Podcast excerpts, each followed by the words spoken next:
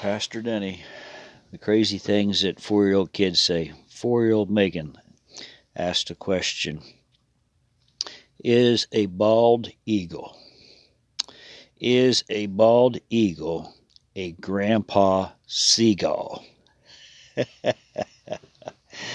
so I guess if you're a grandpa, you have to be bald.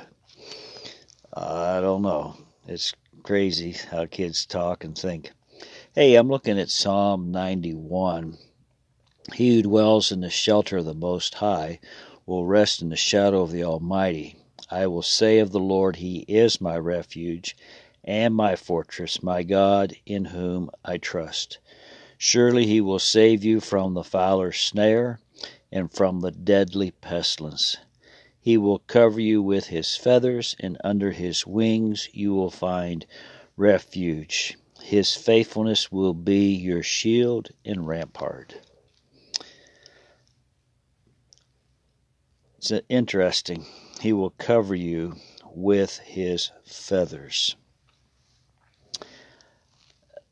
The little girl had the question Is a bald eagle a, a grandpa seagull?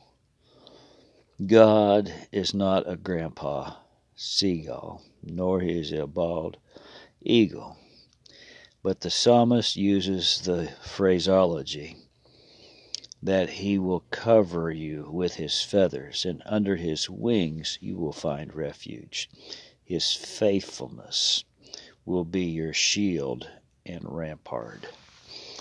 God has a way of putting his arm around us to the point of covering us with his feathers, meaning that we're in his shadow we're in His presence. We're underneath His authority. And all authority is in His hands. He speaks things into existence. The power of His Word transforms and changes everything. So, if we will dwell in the shelter of the Most High, we'll rest in the shadow of the Almighty.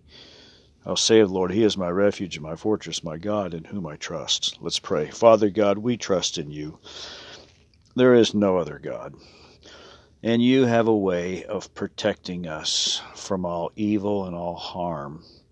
And God, you've instructed us in your word to pray that we would stay from evil.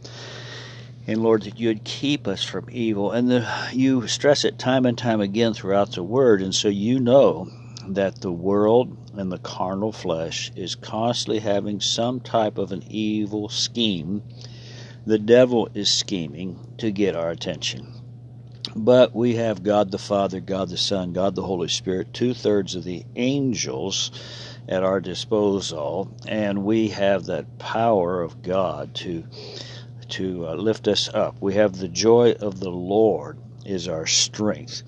And that's joy that comes directly from your hand, Lord, into our hearts. And we thank you, Lord, for the joy that you give the body of Christ today. Lord, I pray for those who are being persecuted. Lord, I pray for those who are in bondage, God, that you would set them free from their captives. And Lord, I bind the evil addictions that are on people's hearts and lives. God, set them free in the name of Jesus. Lord, may drug addicts say, I plead the blood of Jesus and be delivered instantly.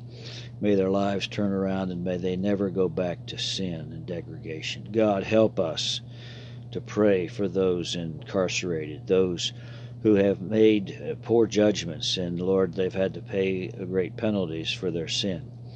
Lord, help us as the body of Christ to realize that Jesus paid the ultimate price for our sins, and we can say, God, forgive us and He forgives us and He forgets it, and we are to move on and recognize that God is giving us new beginnings. God, I pray for those still fighting COVID, those going through difficulties with. Uh, with bereavement, grieving the loss of loved ones. God, I pray you'd strengthen their hearts, empower them. Bless our military around the world. Bless our leadership. God, uh, you see the evil in the world, and we come against it through the blood of Jesus Christ. And God, I pray that your perfect will would be accomplished in America. Lord Jesus, you're coming back. And in the process of that, we realize the things of the world must get worse, but the things of the Spirit of God are going to get better. So, God, we respond to you and we say thank you for the love of God Thank you for the power of the Holy Spirit. Thank you for the word that you give us. Thank you for fellowship. Thank you, Lord, for manifesting your presence in our being.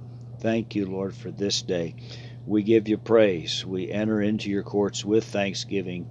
Rather, we enter into the gates with thanksgiving, into your courts with praise. And we thank you, Lord, for allowing us to be in your presence today. In Jesus' precious name. Amen and amen. God bless you. Have a great one.